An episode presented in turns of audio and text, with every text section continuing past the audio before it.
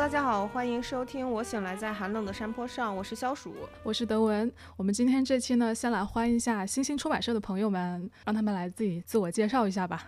呃，好，大家好，我是秋实，我现在在做一档播客，叫做《偶然误差》，然后非常开心今天能够跟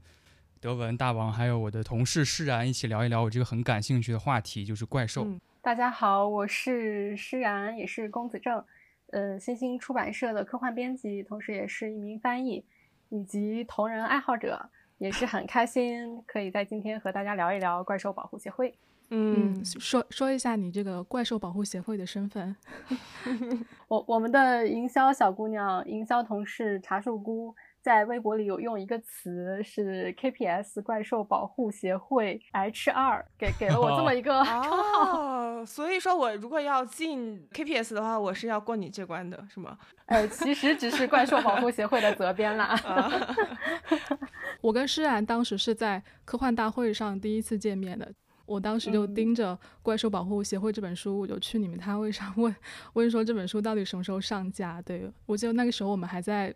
还在想说，就是这本书会不会拿雨果奖 最佳长篇？是的，是的，是的。是，呃，我后来在就是这本书的评论区确实有看到朋友是给他投了票的。对，那我们就要不请诗人来介绍一下这本书。我们今天要重点聊的这本怪兽保护协会斯卡尔奇的这本新书。好呀，这本书它其实很有意思，怪兽保护协会。但是它的英文书名，这个怪兽并不是 monster，而是 kaiju，是日式怪兽的这样一个词汇。这个怪兽保护协会究竟是怎样的一个存在？它到底在哪儿呢？嗯，它是其实要从一个小人物开始说起。这个故事的主人公我嘛，其实是一个在美食公司打工的一个社畜，但是呢，面临着疫情的这样的一些一些嗯职业危机，我被解雇了。后来呢，我成了一名外卖员，但是很不幸的是，在这个疫情的环境下，我这个外卖员的身份也保不住了。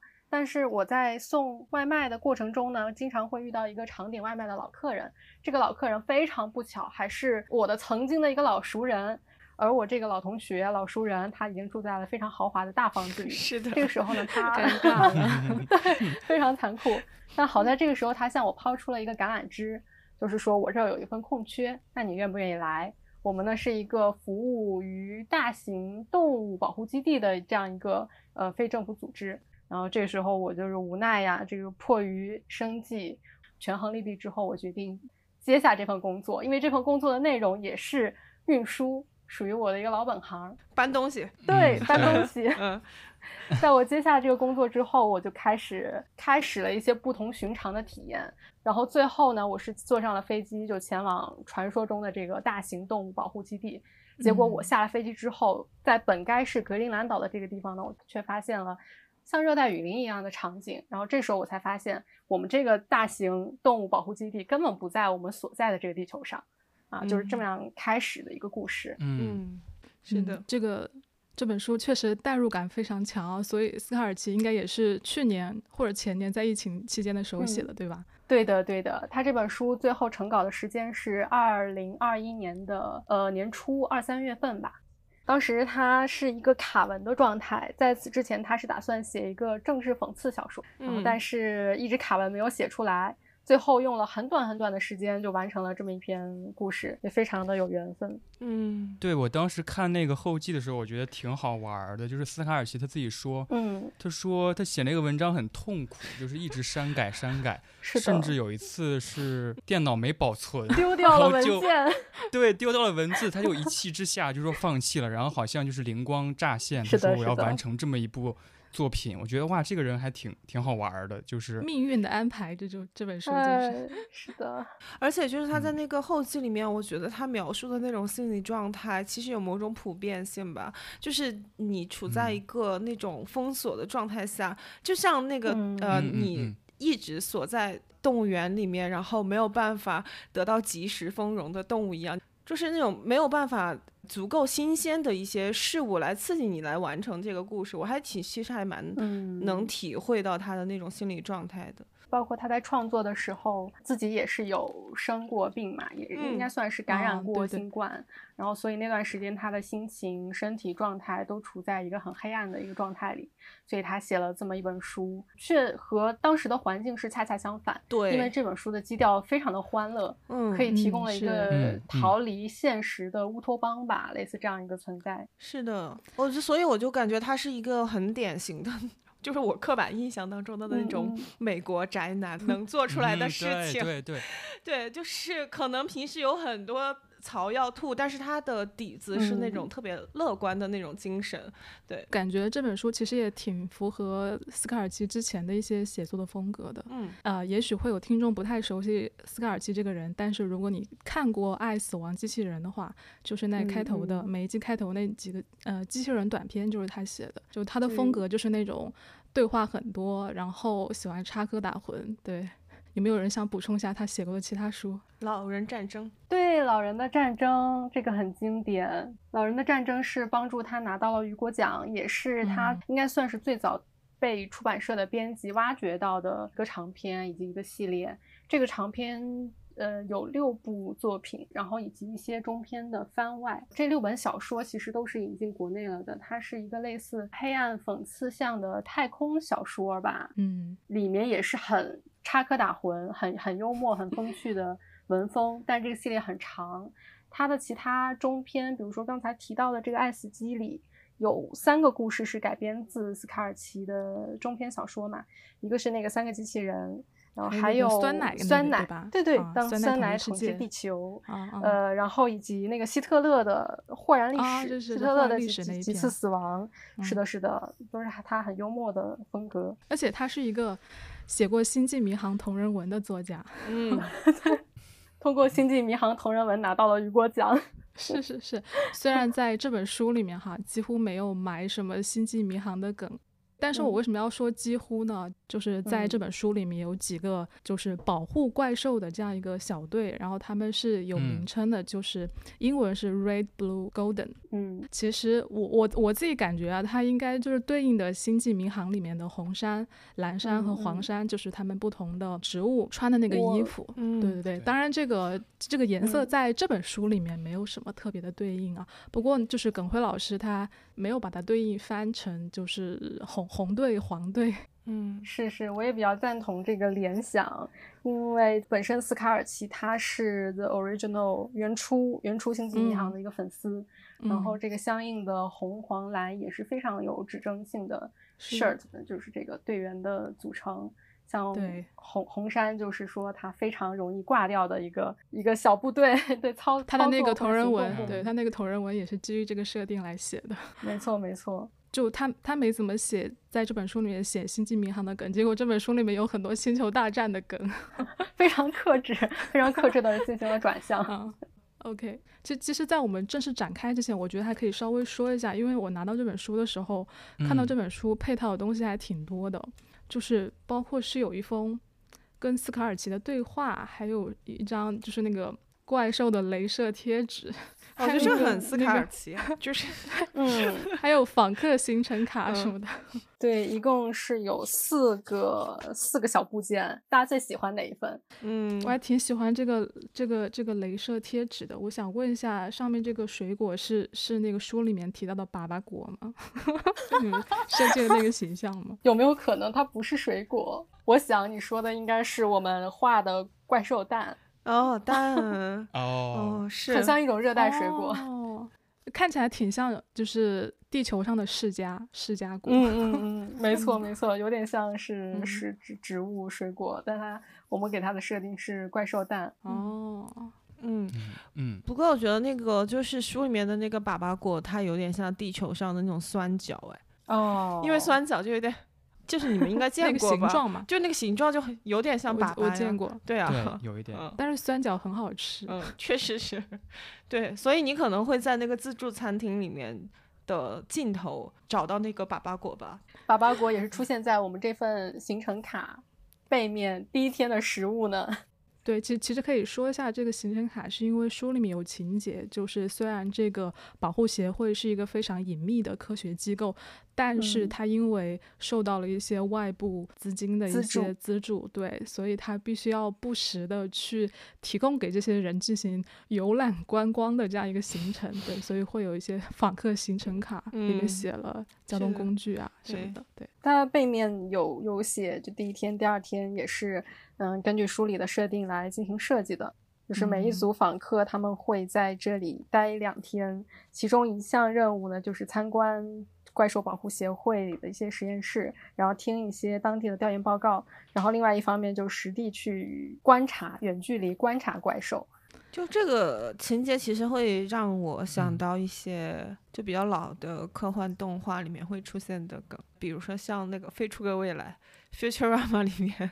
就经常也会把一些外星球当做这种游览的一个对象，对吧？对，嗯，是的。OK，那我们就来。就是具体的聊一下《怪兽保护协会》这本书啊，但是我还挺好奇的，想先调查一圈，就是在座的四位有没有 BDO 恐惧症，就是巨物恐惧症？没有，我有，但是我也迷迷恋它。对，然后 就是说，对对叶公好龙型。对我跟大牙好像有点像，我是一个我很喜欢特摄嘛，特摄厨嘛，就是对一些怪兽，各种各样的怪兽都很感兴趣。因为我觉得怪兽这个设定还挺美妙的，因为他看过很多怪兽之后，就会发现有些怪兽它其实设定有点形而上，嗯，就是它它不是完全是摧毁型的，或者是它不是完全是一个反派，有些设定还挺抽象的，比如说它是一个异次元的怪兽，好像它能控制时间，然后能催眠等等，但是巨物的话，感觉好像如果真的看见怪兽。还是一个很兴奋的状态吧。如果我 是我的话，当我们说到怪兽跟就是一般的怪物，比如说 monster，它们之间的区别就是怪兽它的体型是非常非常庞大的嘛。但是我个人感觉好像一般看那种呃大片儿里面的怪兽，好像没有特别那种就是会让你引起巨物恐惧的那种感觉。但是我觉得我是有一点的，因为我记得我之前在网上看过那个把土星、木星拉到地球旁边那个，对对对对。对，那看那个照片，我是真的不行，我就感觉我的理智正在逐渐的离开我的身体。对，但是你要说到像怪兽，看到这些电影里面的场景，或者说看书你想象的时候，就是哥斯拉后面电影里面那怪物应该都挺庞大的吧？都都几百吨哦，不是几百吨，应该是几万吨，八十米。对 对对，八嗯对，是的。但是看那些片的时候，好像就没有那种感觉。对。我觉得德文说这个还挺有意思的，就是稍微有一带一点叶公好龙的感觉。嗯，记得有一个平成时代的奥特曼叫做欧布，然后他的那个主角团是三个，就是三个青年吧，他们就自成立了一个小团体，就是怪奇事务所的感觉。嗯，就是每天就是去调查一些奇怪的事儿，然后对怪兽很入迷，然后其中有一个人就是对怪兽。的各个习性侃侃而谈，然后我就就挺喜欢他们的。怪兽保护协会也给我这种感觉，就是很了解怪兽历史电影的人坐在一起来真正面对这个事儿。但是我为什么说叶公好龙呢？就是那个欧布奥特曼里边，他们三个人虽然都对怪兽很感兴趣，但是怪兽降临的时候就是跑得远远的。就是这不就是就是我我觉得我也是这样，虽然我也没有很了解怪兽，对，就是有点害 怕，对，是那种感觉。我我我觉得你刚刚说的那个点，其实是我觉得在在我们看完，然后我们把这本书推荐给其他可能感兴趣的读者的时候，我挺想强调的一个点，就是这本书就是如果你是期待它会有大量类似于怪兽片电影当中那种比较紧张刺激的画面描写，其实它是比较少的，它比较像是一个在你已经拥有了一些就是呃怪兽世界观，或者说对怪兽片。对哥斯拉的了解的情况下，你会看到这本书，它其实对于那个世界观下这些科研人员的一些日常的记录，一些更生活化的一些描写。对对是，所以呃，包括斯卡尔奇他本人，我觉得他对他自己的写作也是非常的，就是有认知的。他会说，就是呃，这部小说是一个一首流行歌曲，而不是。严肃深沉的交响乐嘛。嗯，对。然后就是，其实我觉得这个小说的话，它的优缺点就是属于都很明显的那种。比如说它的，我先说它缺点啊，就是它的缺点是，它它真的很呃很可预测，就是它的情节没有太多的。反转，然后比如说它里面的一些对严肃议题的那种探讨，也更多的是在呃日常对话当中进行的，然后所以它就不会特别的深入。还有就是，比如说像里面的人的呃关系，它有点像是一种近乎于乌托邦的一个存在，但是呢，就是我要说它的优点了，就是它 在呃一个我经历了。就是新冠疫情之后的一个个体身上，我觉得我是读到了某种。安慰的，首先是它里面有很多这种密集的一个宅梗，然后就是它的一个，就它的里面对那种怪兽生态的一个设计都非常的灵动，虽然它并没有很详细，也并没有非常的完备。然后还有就是因为呃，可能我们都是宅吧，然后里面时不时的 闪现出来那种对呃人类某种自恋气息的那种。暴击，然后包括里面那种反派的那种设计，然后如果说你对斯卡尔奇有一个基本的了解，比如说他讨厌什么样子的商人，然后你看到后面的那个大 boss 的时候，你就会有一种会心一笑的感觉。所以我会觉得这个小说它不是一个，不是那种能够改变你人生的小说，但是它确实能够娱乐到我。对，我就很同意大牙说的这一点，就是。我读完这本书的第一感觉就是，我脑海中有一个导演是詹姆斯·古恩，就是就是滚导，就是拍那个宇宙那个什么叫银河银河护卫队的那个的，嗯，对，滚导，因为他本身是一个老特摄厨了，就是现在大家去豆瓣看他的那个页面，除了跟小浣熊的合照，还有就是他好像去参观了远古的那个特摄棚，然后跟那个初代奥特曼有一个合照，就是。而且那个自杀小队最后出现了一个大眼睛的五角星的那个怪兽嘛，我认为他是直接模仿了盖亚奥特曼里边有一个加恩 Q，也是浑身眼睛的一个一个怪兽，所以我我就想到了他。而且其实我刚拿到这本书的时候，我除了对怪兽开居这个词就感觉很很正宗之外，我其实对它里边还有一个词就是保护协会很感兴趣，就是其实最正统的。怪兽最开始肯定是跟保护相悖的，但是在后来的一些作品里边，比如说《奥特 Q》，它有很多续集嘛，就是当代的《奥特 Q》二呃一二年左右的一个剧集，它是每集单元剧，一集讲一个怪兽的故事，它其实就会设置一个像是民权组织一样的组织，就是怪兽保护会或者怪兽保护组织，他们是有政治诉求的，就是他们宣扬说，呃，我们要保护怪兽。他们的意思就是说，怪兽本来也许就存在着，那我们去消灭它，是不是有一个有点人类本位的感觉去消灭一个东西？所以这个是他加入了一些可以说是社会议题在内吧。所以我本来就对这个怪兽保护协会的保护协会很感兴趣，就是他们究竟是什么价值观？就是为什么要保护怪兽？我读完之后，我也觉得也像那个刚才说的，可能他的那个社会议题没有。探入的那么深，但是他可能给你了一个比较轻松的讨论走向，就是你也可以这么想一想。嗯，那秋实你就来介绍一下吧，给大家稍微介绍一下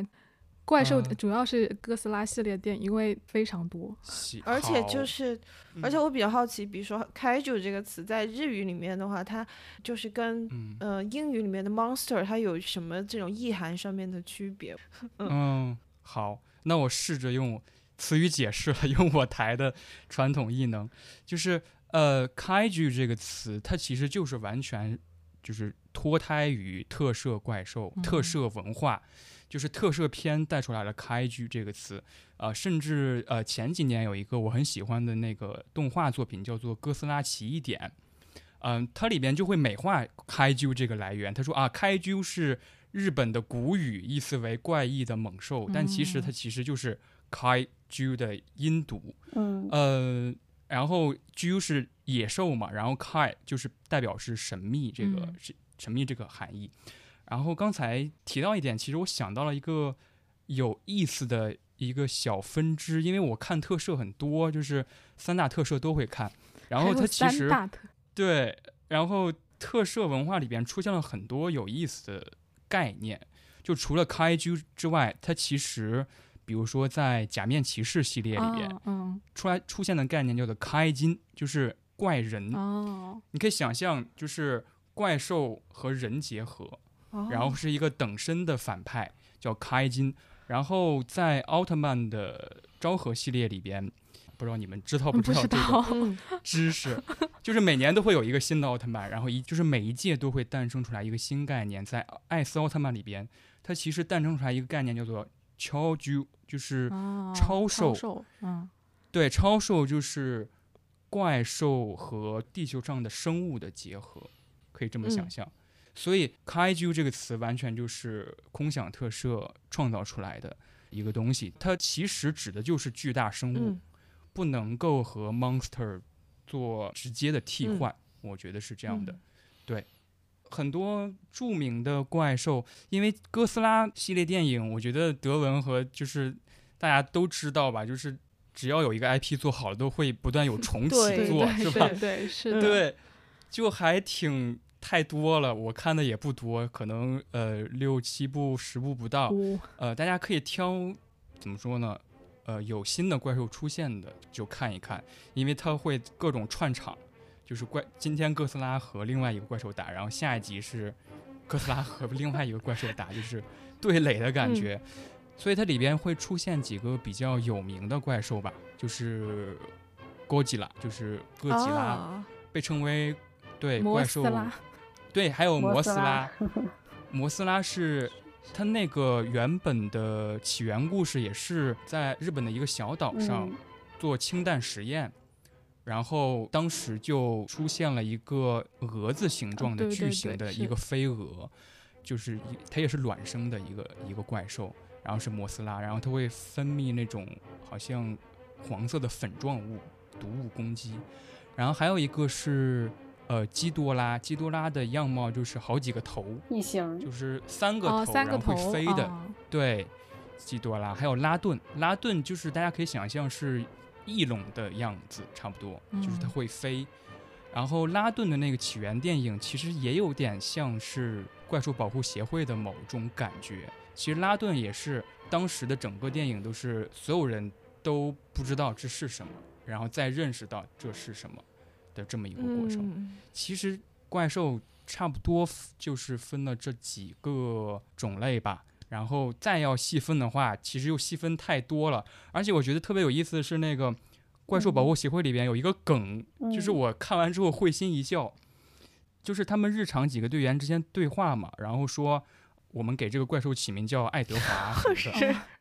爱德华和贝拉。对对对对对对。然后有一个。人吐槽说：“千禧一代真是毁了怪兽命名学。”然后我一看就笑了，就是为什么呢？其实两千年之后，就是差不多平成中后期了。特摄作品里边，迪迦是呃两千年之前嘛，那是经典作。然后两千年之后的一些特摄作品里边，你们能够看到那些怪兽的名字都是那种什么呃宇宙超行星异次元，就是。各种 title 巨长，然后最后出来一个乱七八糟的怪兽名字，确实可能真的是不太好的那个命名品味。就这个吐槽还挺搞笑的。我觉得他对千禧年有好多吐槽地方，他还吐槽那个千禧年的 emo emo 乐队，对，那个太好玩了。就是他当时记得是说有一个乐队名爱德华的谢直 枪，然后另外一个人说哇这个人这个名字好像一个 emo 对对对 emo 乐队啊，对他们说对这个乐队第一张专很强，然后第二张砖很普通，第三张砖就销声匿迹了，就再也不 emo 了。对对，流行文化已经进行了非常精准的预判。是的，对，因为斯卡奇本人他也会写点小小曲儿。会创作一点音乐，和他的朋友们一起，是一个流流行文化浸浸淫在流行文化里很多很多年的一个作者。那我还挺好奇的，就是他，呃，我只知道他是芝加哥大学毕业的，他学的是什么专业啊？哲学啊，同样哲学毕业的作家我们比较熟悉的还有伊恩·班克斯，他是一个英国，嗯，英国作家，是也是写这个讽刺性的小说。嗯，他的小说就非常难懂，一句话绕十八个弯儿，是的，然后告诉你一个什么故事。嗯，然后和他相比来说，斯卡尔奇就是太通俗、太流行文学了，让你很难想象到，原来他是一个哲学背景出身的人。是的，嗯，你能想象齐泽克写小说是这个样子的吗？对。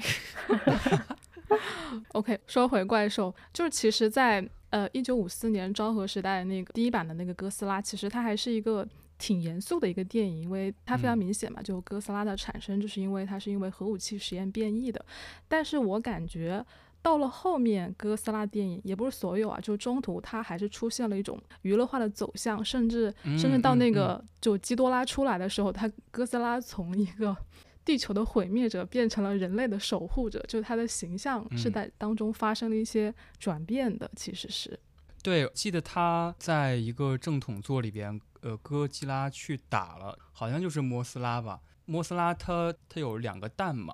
然后其实，在那个摩斯拉小岛上，那个岛民就想让人类去保护。摩斯拉那个蛋不受哥斯拉的侵害，好像是这么这么一个大致情节。然后摩斯拉就破壳而出之后，它就是两个那种幼虫嘛。嗯。它去打哥吉拉的方法就是咬它的尾巴，就 就是 天它它把那个尾咬尾巴咬住，然后哥斯哥吉拉就只能一直甩尾巴。呃，我不知道你们知道那个宝可梦里边有一个呆呆呆呆兽，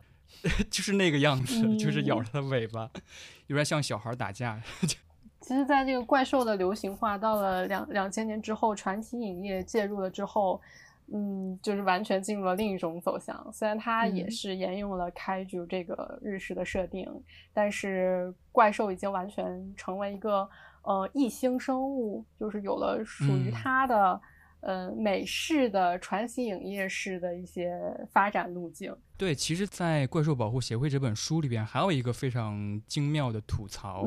就是他们好像是一个队员跟朋友在家会看哥斯拉电影，然后他突然加了一句。说不是一九五六年版的，就是加入了一个美国人版的二次创作的哥斯拉，不是那版，是的，就是这个还挺有意思，因为一九五四年那个哥斯拉日本原版出来之后就影响很大嘛，然后美国人就说，呃，我们要加入一个角色进去，其实就是话就是很硬生生的。加入了一个美国记者，然后把那个原始版本重新剪辑了一遍，就靠着这个美国记者口述了很多剧情，但是就是就是一个硬生生的烂作，所以所以作为这个就是斯卡尔奇，他里边还吐槽这个作品，我觉得还挺有意思的，就是他有自己认定的原教旨主义的版本，本格的，对对本格的，对对。那一般在这种怪兽片的设定里，就是呃，就他们设定的怪兽，比如说它的。获取能量的方式啊，他使用的武器啊，就是在这些片子里面都是一以贯之的吗？还是其实每个版本都不太一样？版本都不太一样吧。但是哥斯拉的正统作品里边，它会固定遵循几个点，一个点是它会进化，就是它会快速的迭代。其实迭代和进化在怪兽保护协会里边也说了，嗯，哥斯拉会从海，然后登陆之后，它会快速进化。然后在新哥斯拉里边，就会大家看到，本来是一条鱼的样子，它有鳍，然后扭着扭着上岸之后，突然有一个小手就就出现了，然后在几分钟之内就出来一只手，就是进化这个概念是在哥斯拉的系列里边是比较重要的设定。就是因为我觉得，就是你怎么你的你脑海中的这个。怪兽的形象其实还是很重要的，因为你会发现斯卡尔奇在这本书里面几乎没有正面写过，就是他们保护的这些怪兽长什么样子。所以我看书的时候，其实我自动带入的就是我脑子里那个最正统的哥哥斯拉的形象，就是它整个看上去就是霸王龙嘛。当然它的前肢比霸王龙的小小的前肢要大一些，它会飞。然后它，对对对，然后它还有那个。古板就类似剑龙那个样子的，对，所以我自动带入的就是这个最正统的 形象。对你确实会发现斯卡尔奇没有在这里面花太多的笔墨。我自己个人感觉啊，我觉得他就是要让你自己去带入你印象中的葛总的形象。对对，我觉得就是德文提这个问题特别好，这也是我看很多作品之后，我就会一直自己在想的一个问题。就是在创作层面哈，就如果一个作品里边它要设定一个怪兽，嗯，有一个问题就出现了，我们是否要提出一个假设或者前提，就是观众愿意相信这回事儿，就是创作者和观众是否有一个默契？我觉得如果没有想到这个默契的话，或者是没想明白这个事儿的话，就特别难写怪兽，就是有点放不开。我可以提个。一个论据，嗯，就是呃一零年代左右的哥斯拉的正统系列电影情节上，其实有一个做的很不好或者很差的一点，对于我来说，就是怪兽除了哥斯拉之外，要是出现了基多拉和摩斯拉这些怪兽，就是他们有前情提要、有有起源故事的这些怪兽的时候，就会有一个情节，就是地球防卫军或者研究小组。他发现了这个怪兽，然后经过了一系列调查研究，说啊，它会降临，或者说会来到我们东京，或者是登陆日本。之后，他们突然说，我们给这个怪兽取名为基多拉什么的。就这个点，其实大家想一下，特别怪。就是你凭什么给它取名叫基多拉？以及一些老的观众知道了他是基多拉，然后你就突然把这个信息带入了，这就是一个很跳戏的地方，也就是在怪兽的传统作品里边很难达到的一个平衡，就是如何让新观众跟老观众都能够进入到你的创作环境里边。如果你四十分钟你才告诉我早就知道这个怪兽的名字的话，我觉得你就是有点怎么说呢，有点跳戏。但是新观众也很奇怪呀，就是为什么你突然一个美军突然把一个怪兽名字叫叫做一个日文名是吧？所以我觉得斯卡尔奇做的这点就做的特别好，就是他把怪兽电影当做正史来做，然后他在刻画怪兽的时候，他给你一种你可以去想象，你可以去加入你你本来就有的知识来扩充的一个感觉，就是新观众没有所谓的入坑障碍。然后甚至会有一点点渐离的效果，就是看的很很快乐。然后老特摄迷就会觉得啊，你还还挺识货的，对吧？你说的这点 还挺对。然后你说的这个还挺符合我的想象的，所以我觉得他写的特别，就是他想的特别清楚，我觉得是。嗯，是他直接就是。把一九五四年那个哥斯拉电影为什么拍出来，他也在他所创造的这个世界里找了一个合理的解释，就是因为他们当时目睹了啊，一九五一年这个美国人引爆氢弹，然后导致这个怪兽穿越了，然后被看到了，导演就以这个为灵感拍了一九五四年哥斯拉的电影。是的，完全把这个一九五四的哥斯拉变成了一个纪录片。是的，是的，是的，是的。嗯，在这个小说里，如果是想要找一个非常完整的关于。怪兽形体的描述其实非常困难的，但是如果说是在看完之后仔细去梳理，就会发现它的这个怪兽在散落在文章的很多个地方是有一些细小的暗示，大概还是能完形出来一些形象。比如说他在描述最开始看到的那个怪兽，是说我们在。坐飞机在前往我们基地的过程中，看到一个小山慢慢的隆起，然后又会说看到一个类似波音七四七的家伙懒散的拍动翅膀划过天空，会有这种很很细枝末节、细枝末节的一些描写，包括它会有它会在一些剧情的描述中加入，比如说这个核战会吸引五十层楼高的怪兽穿越空间裂隙，嗯，所以很巧妙。这本书它也才两百多页嘛，它的笔墨非常的节省，它会有一些这种很微妙的让你能够 get 到，但如果呢，如果你只是看情节的话呢，可能就也会把它忽略掉的一些东西，包括这个访客观光的这个环节，它在这个观光客这个地方也植入了非常多这个怪兽星球的一些设定，包括怪兽是一个嗯生态系统，它不是一个生物，嗯，然后再到这个观光客来访之后。我们在这个地面行动的时候，需要应付一些，嗯，灵蟹呀，应付一些寄生虫啊，这样的一些片段，它都是分层次，然后一步一步把这个设定呈现出来。对，我觉得他把怪兽描写成一个生态系统，简直太聪明了。嗯嗯。首先是很可信，就是它这个怪兽是一种动态的一个系统的感觉，然后它会告诉你。就是它跟核能的直接关系，也是以系统的这个存在方式展现，嗯，来带出来的。所以他们不仅是行走的核反应堆，他们也是一个个生态系统。因因为这里面有一个比较重要的设定，就是这些，就是他们体内会长反应堆。就反应堆是随着他们发育过程中逐渐长出来的。那一那那对于读者来说，他需要得到一个交代，就是大家会想到反应堆，就会觉得说，呃，比如说冷却问题啊，或者什么样的，对。但斯卡尔奇都是通过他让怪物成为一个生态系统，他是让，就是他身上附着的这些寄生虫。去给他创造了这样一个冷却的环境，散热。对，他说的是从外界这些寄生虫从外界把空气引入导入空气，对对对，让气流流经身体带走热量。对，但但我觉得听起来也挺玄乎。但 anyway，他他他也是给给出了一个解释的，包括这些寄生虫不是单纯的这个作用，就是他们是会依附在这个怪兽身上嘛，就分享它的营养物质。嗯嗯嗯，生生不息。嗯，他在前面提到这个寄生虫，嗯，散热功能的时候，也有植入一个非常非常烂的梗。他说，这前面这个队员在解释这个，嗯，寄生虫，形容它像是怪兽的风扇。然后我张大了嘴巴，这个时候我的另一个同伴就说。这里说的风扇可不是粉丝，我我不是说怪兽有粉丝，这个这个有点烂，但是我觉得非常有共鸣。谐音梗，谐音梗，真的，而且是很古老的一个谐音梗。是的，也没有什么中西差异呢。嗯，而且我觉得他也关注到一些很奇怪的地方。如果是我第一次看到他设定的怪兽的那样的庞大体积的时候，他其实书里面也提到了那个就是平方立方定律吧？是的。就按理来说，按照那样的物理规律来说。怪兽这样存在就是不合理的，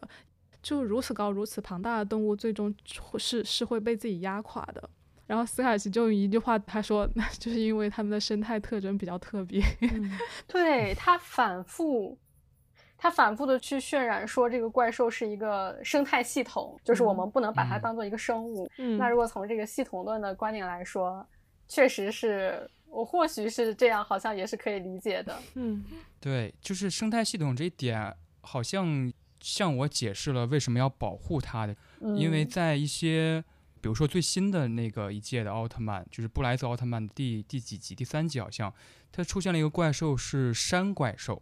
整个怪兽是一个山。嗯，然后这个山是在神话当中五千年之前它苏醒过一次，但是五千年之后大家都是。供奉着神像，然后对他有敬畏，对这个山有敬畏，对这个自然有敬畏，所以他从来没有苏醒过。然后这集的开始就是地球人、地球防卫军就很自大的说啊，既然没有苏醒，这也是一个古老的传说，那我就在上面建立一些我的基地和我的武器吧。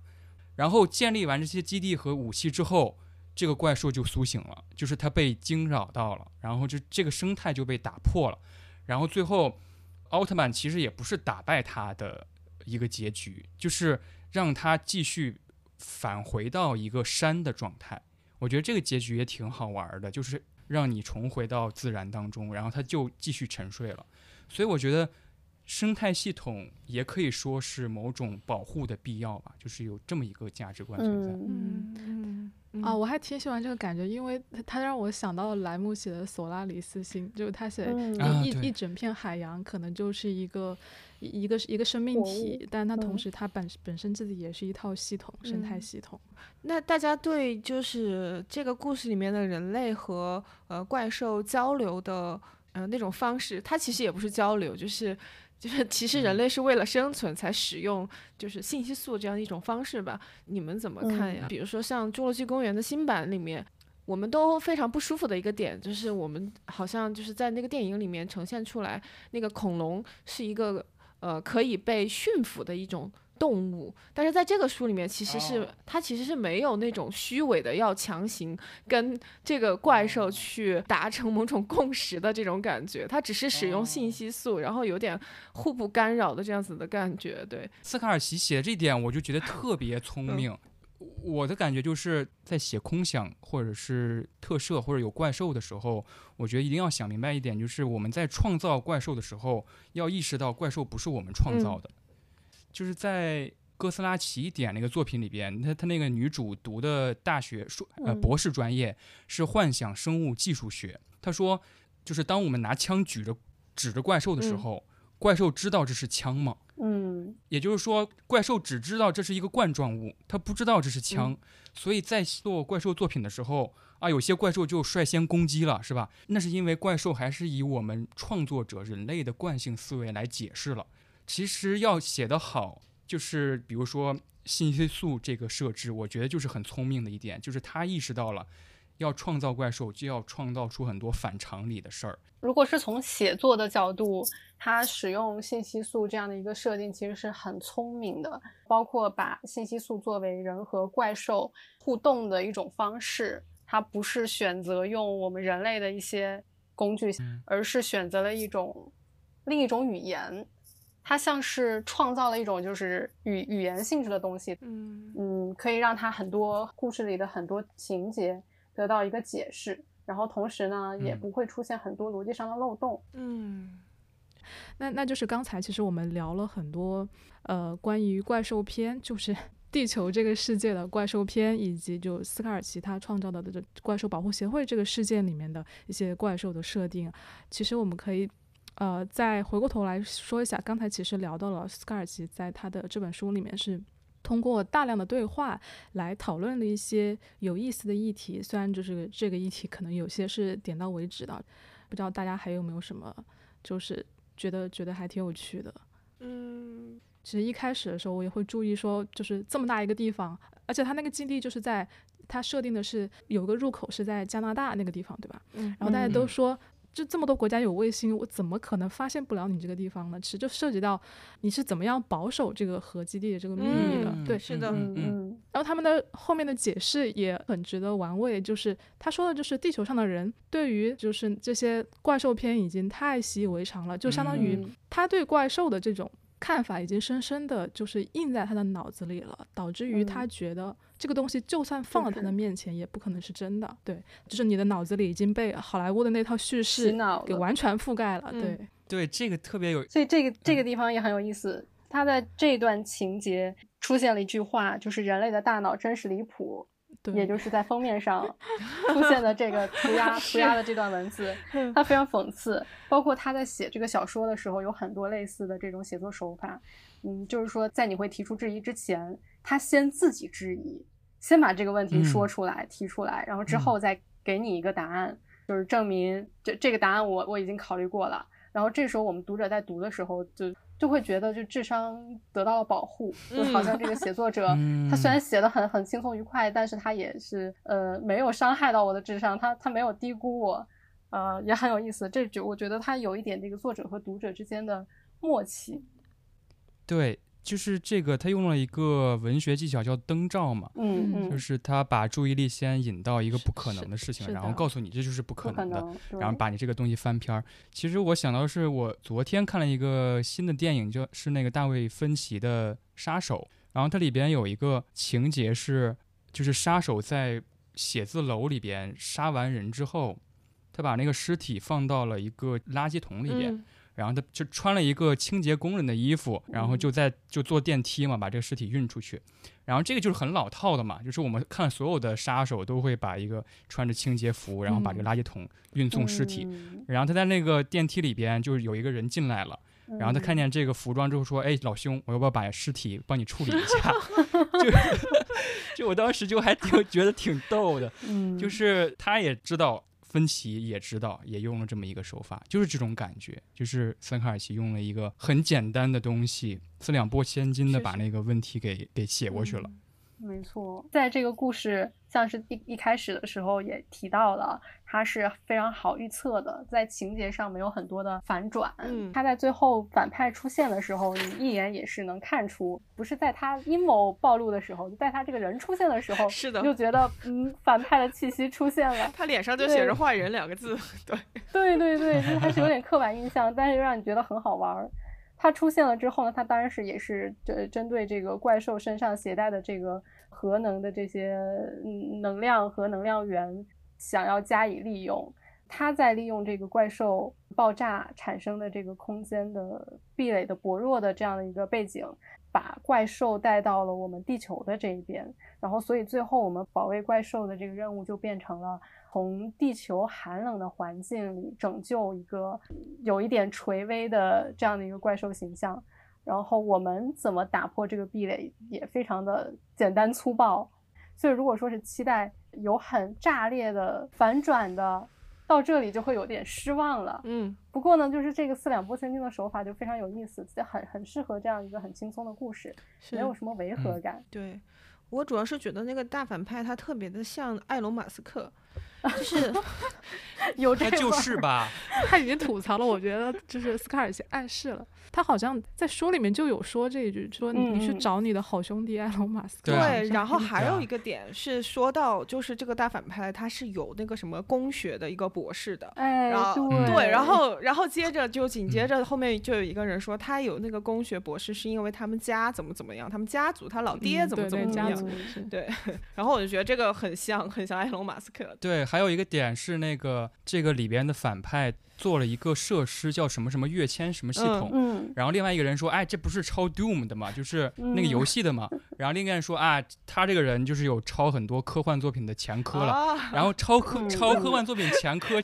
太多了，什么 Don't Panic 呀什么的，都是他拿去用的。是。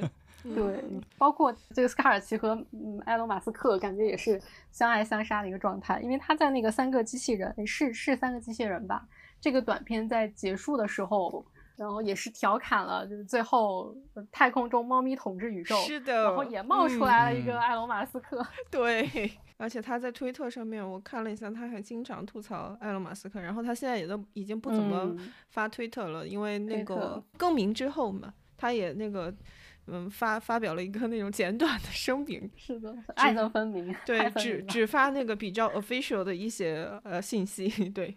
嗯，而且这个反派他最大的一个价值观有一个情节体现，就是他认为钱可以说。服你做任何事情，是的，包括马斯克当时突然决定我要收购这么大一个公司，他其实也有点好像我我能这么做的感觉，也很真实，是的，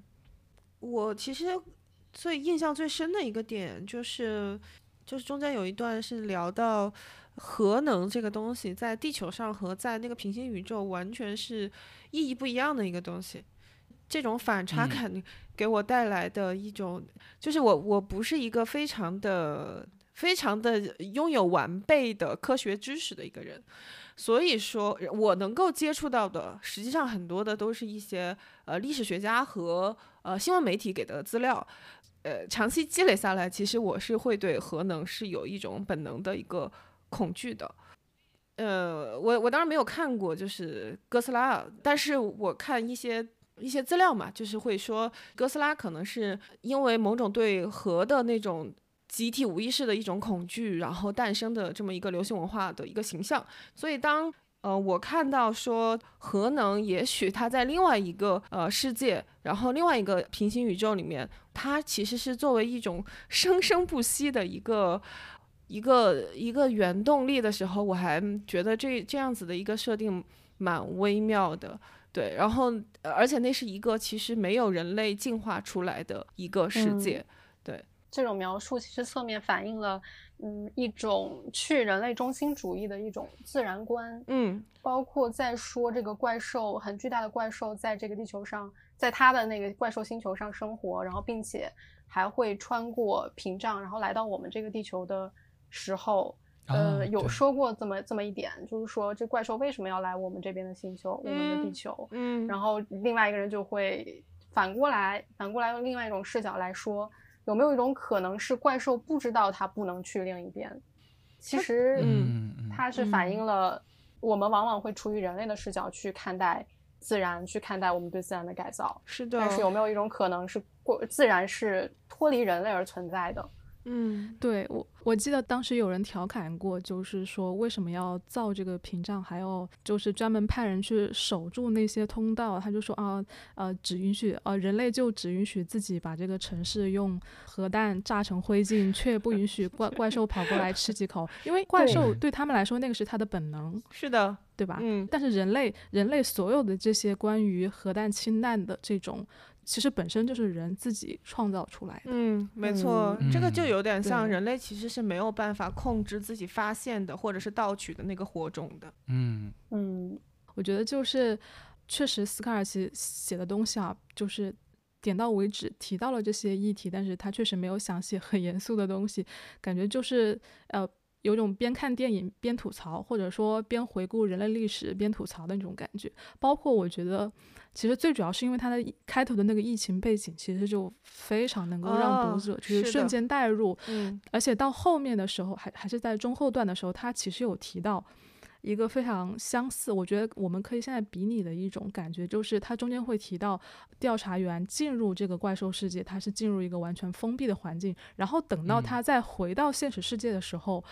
他是需要去补充很多新闻的，他要去跟上真实世界的那个速度，所以他其实在讲的是一种脱离感。我觉得这种脱离感，我觉得在过去我们。经历了这一段疫情的这个发展的时期的时候，我觉得我们多多少少都是会有这种感觉的。你过去经历的那段时间，跟你在疫情之前的那段生活，好像就不是在同一个世界，它是在一个意志的空间发生的。对，但是它发生了，然后，所以我觉得。这本书的体验多多少少能够让你回忆起这样的这样的一种感觉，但是这个东西到底意味着什么呢？就是斯卡尔奇其实也没有往生了写，因为他的结局是一个非常好莱坞式的，就是他又呼应了他开头就是别人给他介绍工作的那样一个点，他其实迅速把这个东西又收掉了。我觉得完全是取决于，就你去看这本书的时候，你你去怎么想这件事情。对，嗯，对，我觉得这点提的。就让我想到了很多嘛，因为斯卡尔奇他在写那个怪兽生存的地方，他用的是这个地球，嗯，然后说我们是家乡地球和这个地球。我刚开始就在想啊，那你既然这么生态这么不一样，你为什么不说是另外一个名字或者另外一个星球呢？然后我就刚才这么说，我就觉得哇，他好像确实在做一个跟现实的对照，就是在这个星球生活了一阵子。或者是我们封闭这一阵子，然后回到家乡地球，或者是家乡地球发生了什么事儿，我们还不知道。嗯，哎，说到这个，我就想到了，嗯，最初我看到这个原稿小说的时候的一些心情，因为当时是在应该是二二年的三三月份，二三月份的时候，这个小说刚出英文版的时候，就看到了这个书讯，然后来索要来了这个英文稿件。我当时在看这个稿子，大概是有有有三个。段落是非常触动我的。第一个段落应该是在打疫苗的那个片段，就是关于那个天在打了疫苗之后的副作用。就是说我我我接种这些疫苗之后，我要么就是疯狂杀人，我要么就是疯狂窜稀。嗯，然后如果这两种副作用都有的话，那我就只能坐在马桶上，然后疯狂的吃培根，然后疯狂的窜稀。这这段 很很对，疯狂窜稀这段当时看了之后就觉得，哎呀，这书开始变得有意思起来了。嗯，是。我是最近在看一本叫《那个原子与灰烬》的书，然后它的那个副标题叫《核灾难的历史》，然后我也没有看特别仔细，但是就是有空的时候翻一翻吧，然后我就。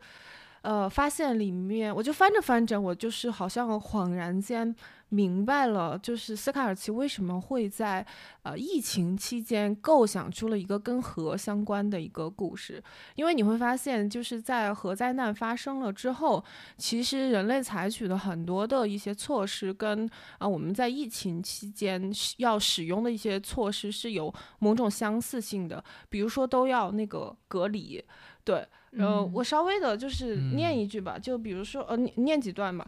嗯，现在这座城市正处于辐射隔离模式。然后这个叫呃谢莫夫的人，谢莫夫是一个核项目的一个主理人吧，可以这么理解，他是一个苏联人。谢莫夫立刻投入工作，然后开始检测进城车车辆的辐射水平。放射性灰尘来自工厂，眼下的这些任务就是阻止这些灰尘进入城市。就是大家有没有一种即视感？其实他们要如果说就是在隔离区和非隔离区，他们是要严格的去清洗的。就是这这种隔离的这种状态，我觉得某种程度上也许是会让斯凯尔奇在疫情期间能够构想出这样子的一个呃连接点吧。我觉得，嗯嗯，这个联想很新诶。因为他在他在后记里有写到，说是就是疫情期间想给大家带来一个流行小曲儿。其实我也一直百思不得其解。我在想这个河哪里 哪里流行，哪里轻快了呢？但是这么说来的话，呃，如果是抛开这哥斯拉和河的关系，我觉得这个确实是很很合理，嗯，很很能体现人人的一种封闭的一种心境。嗯，是的，嗯，而且。而且有一点，我刚才也是聊的时候想到了，就是，呃，诺兰在有一次幕后他说，他提到了一个词叫做“奥本海默时刻”嘛，嗯，就是当他制造出原子弹的时候，世界从此就不一样了，就是出现分支了。然后我们朝着另外一个分支走去了，这是一个好像从此就发生改变的一个时刻。然后他说，现在的 AI 出现其实也是一个奥本海默时刻，就完全跟过去的地球不一样了。然后我就在想啊，那确实，那疫情其实也是这么一个感感觉，就是对重大时刻、大事记出现之后，它可能跟之前的所有的，无论是什么体系，或者是文化，或者是我们的价值观，都有了一个巨大的。奥本海默时刻的变动，嗯，就是不一样了。确实，嗯，那其实说到核的话，这本书里面 Q 到的一个呃非常重要的一个背景或者一个地点吧，就是那个世纪营。对，就是因为这个书里面也是写到了他们要去的那个地方的营地是从那个格陵兰岛进去的嘛，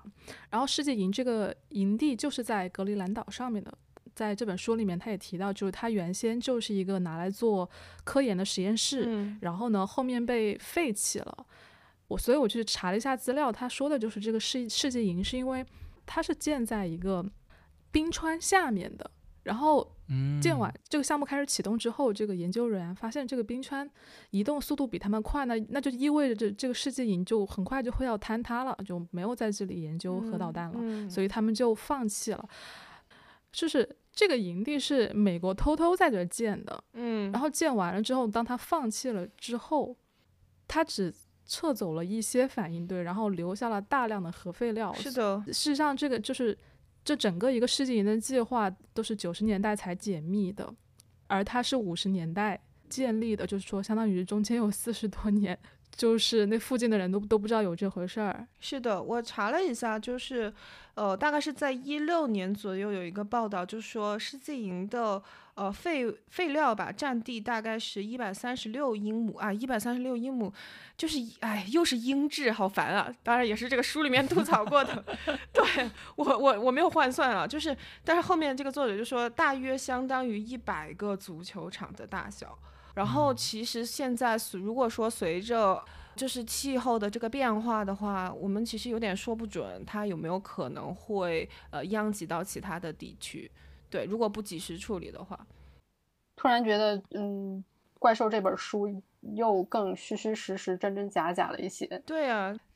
然后所以还是夹杂了很多这种对现实的一些讽刺的猜想。是的，是的，是的。嗯嗯，这个。这个基地大概是有数百英里长，然后二十五英尺深的隧道，又是英尺。既然说到这了，我们就再说一下为什么科幻故事里面会重复出现这种怪兽的这种形象。因为，呃，有一方面可能是因为，就是像这种怪兽片，其实它是类似于恐怖片一样，它是对恐惧进行了一种非常安全的。转移就是你在一个虚构的世界里面，对这种恐惧进行了解决。比如说哥斯拉这个形象是对于啊对于核力量的一种恐惧，但与此同时，我还想到另外一个点，就是我觉得很多时候很多人看电影里面的怪兽的破坏性，它是会有一种非常爽的感觉的。嗯，就是就是我觉得在在这种所谓的恐惧之上，我会感受到。我觉得这怪兽同样也是我们自己。嗯，我觉得人类可能是不是他在自然面前，就是会时不时流露出来一种非常傲慢的上帝一样的心态，就是他就是要时不时的逃脱出去制造破坏。因为，因为也许想一下，我们在看那些比如说类似于变形金刚啊，呃，就是或者说这种哥斯拉这样怪兽片的时候，你带入的到底是谁的视角？嗯，秋实觉得呢？秋实是不是因为作为一个资深的？怪兽迷，怪兽迷，你怎么代入的？哇，我觉得这个点提的好好玩儿，就是让我想到的是那个赛文奥特曼里边第一集还是第几集，他叫被诅咒的街道。我觉得赛文这个是有点哲思在里边的一个作品，他就是把地球形容成宇宙的街道嘛，就是所有人都可以来，就是宇宙人都可以来。然后赛文就是一个想自发保护这个街道的这么一个人。然后他有一集是讲。有一个宇宙人来了，来到地球之后，他想侵占地球，但是他不是那种怪兽的攻击，就是不是我一个巨型的怪兽降临到城市，然后我就拍楼，我就踢楼，我就这样摧摧毁。它不是，它用的是一种什么方式呢？它就是，它会在一些人类里边散播恐惧，好像是烟头里边吧，就是你要只要吸了那个烟，然后你就会死亡。你也可能没有吸到那个烟，所以人类和人类之间就出现了互相不信任的状态。然后那个怪兽就。有一天，夕阳西下，就跟那个赛文就在那儿促膝长谈。他说：“恐惧才是人们心中的怪兽，大概是这个意思。”我觉得这点还挺有意思，就是说人类可能就是自身厄运的一个因吧，就是一个对源头的感觉。而且，其实说起哥斯拉，就是一九五四年版本，它其实是对核有种恐惧，也有种崇拜的。就是别扭的感觉，嗯，就是它是一个怪兽，但是啊，经过科学家说它是它是沉睡的，或者它最后就走回了海洋，怎么怎么样，嗯，我觉得这种崇拜和恐惧的别扭感也是一种比较阴暗的感觉吧，就是人心比较阴暗的地方，就是我其实是不是能够靠着这个力量干什么，但是好像它力量太庞大了。它就是一个一个神的比例尺嘛，就是它一九五四年的那个版本的那个哥斯拉，它哥斯拉刚出现的时候是山头，是一个山头后面突然出现了一个头嘛，我觉得那一幕就特别美妙，是一种隐喻吧，就是大家看到了一个一个夸张的比例尺，嗯，人类这个比例尺太渺小了，就这种感觉，所以大家也会想，我拥有这种能力，我是不是就可以统治了？嗯，的一种感觉。秋实说的这个画面，这个这个场景，我印象也很深刻，因为我们一般山头后面出现的东西，往往是太阳，旭日东升，或者说是夕阳西下，这个是和山，就是人在去远望的时候和山会形成一个画面的。嗯，那其实这个时候怪兽和太阳之间也有一种，嗯，很神奇的呼应，就是人类所没有办法控制的东西，就不管是野心也好。对力量的渴望也好，或者说是恐惧也好，它都是人类想要获得，但是又无法控制，然后也无法去解释的一些东西。嗯，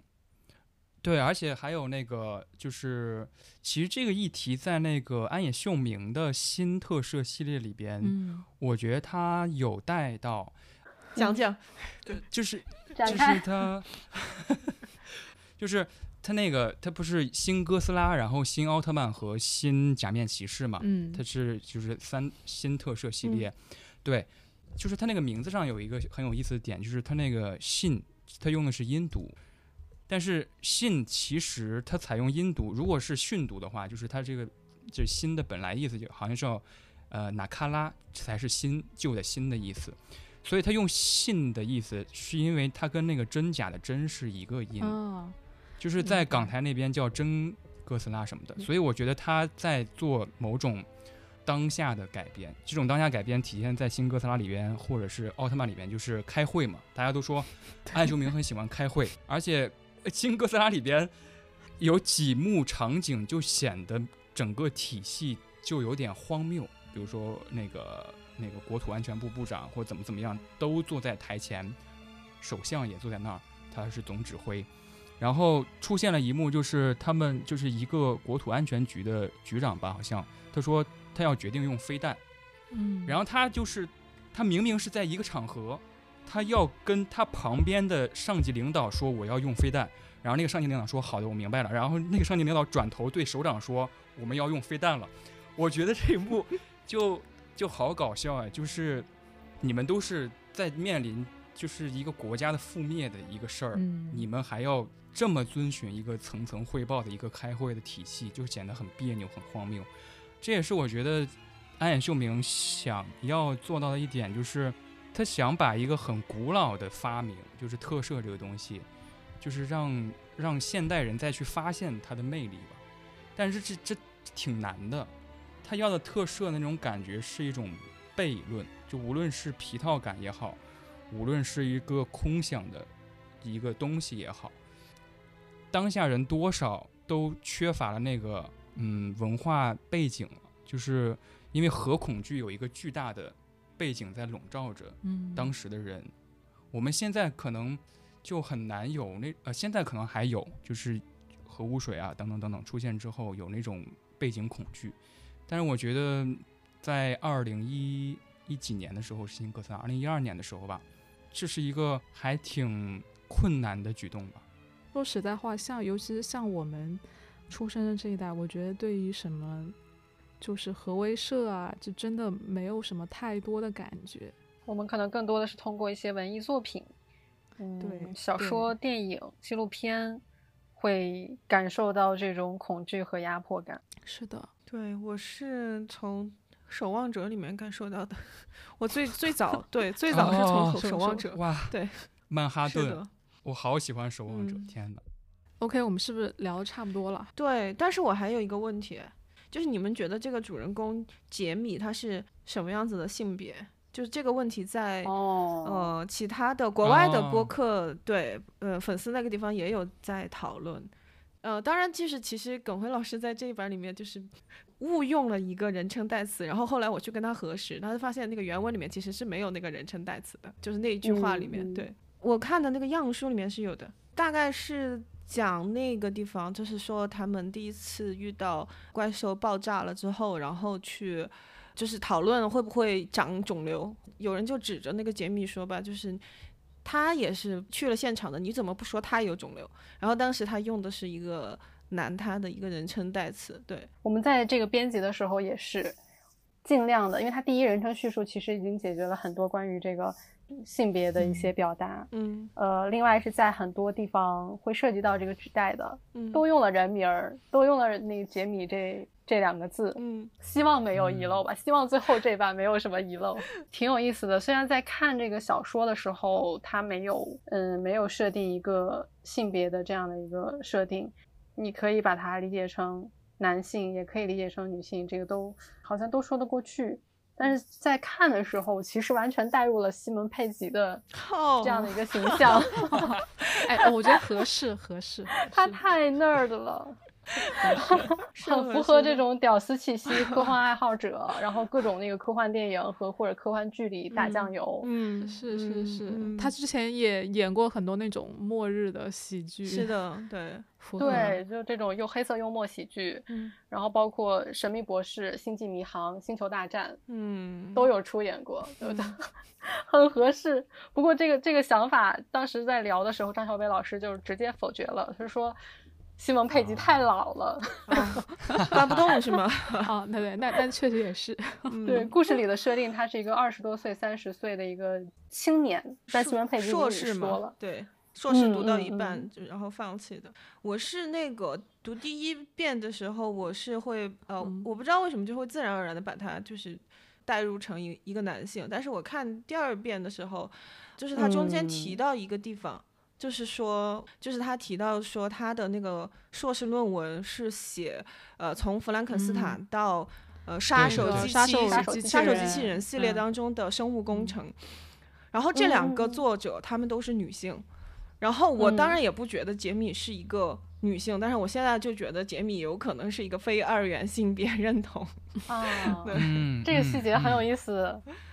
之前没往这块想呢，没有往这个小说作者性别这方面想。嗯，哇，好，这就是他想造成的一个效果吧？我觉得。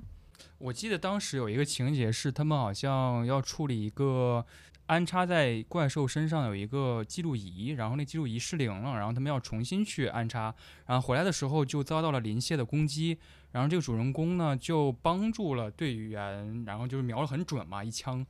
就把他给救了。后来他们。对他们开了一个小的颁奖典礼，对对，我觉得那点 太太太妙了，太好玩了。就是打工人也也也是人，对吧？就是大家都在工作间隙找乐子，找个理由放松一下。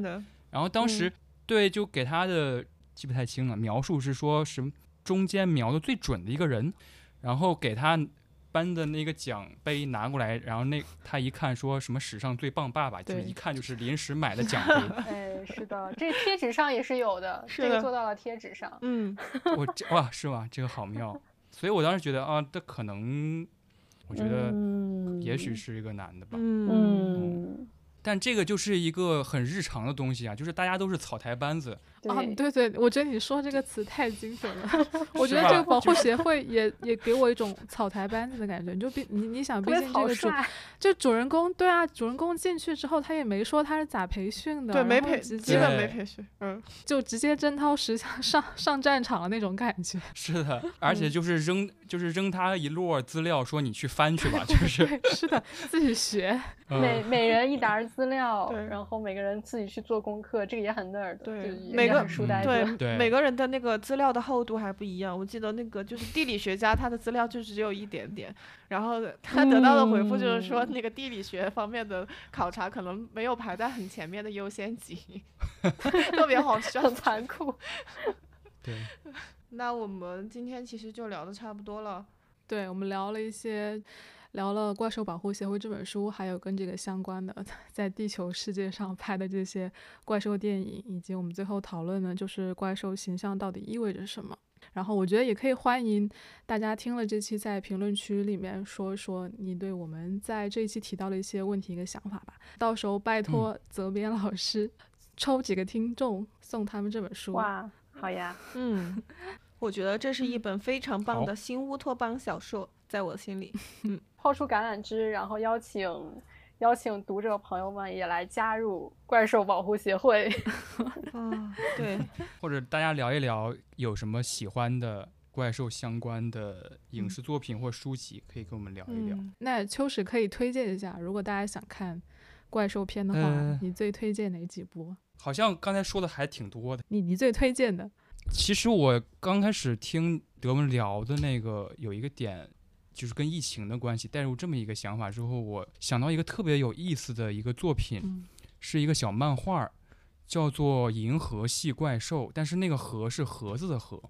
就是银色的盒子的怪兽。它是一个我非常喜欢的一个日本的 Galo 系漫画家，叫做逆柱伊维列，他画了一个小漫画。就是为什么是银河系怪兽呢？就是因为他是画了一套扑克牌，装在一个银色的盒子里边，然后。就是每一张都是他虚构的一个怪兽，然后我可以给大家念一个，我又想到的是这个怪兽，这个怪兽叫做上帝之王，然后它的名字是怪兽大总统，它的背景故事是怪兽中最有钱的住在神之塔里，就算感染新冠病毒也不会死。哇天哪，这个也很写实，绝了这个。对啊，就是很特别好玩，它就是把它又创造了很多很多个怪兽，然后每个怪兽都是。就是特摄感很重的，还有一个怪兽叫做嘎嘎吉亚斯怪兽，它的 title 是渴望认可怪兽。它的 它的背景故事是走在大街上没人注意的怪兽，于是刺和脊都变得华丽了起来，可惜至今仍然没有人注意。什么黑子的篮球怪兽版？为什么这些怪兽都这么人味这么这么重呢？对，这就是人味特别重的。所以我觉得怪兽真的是一个还蛮美妙的东西，嗯，而且在读各种科幻作品都有不同的感受，嗯，对，嗯，丹麦也有一部怪兽片，它的时间也很早，就是六十年代前后，嗯，我们现在的译名叫《异形在变》，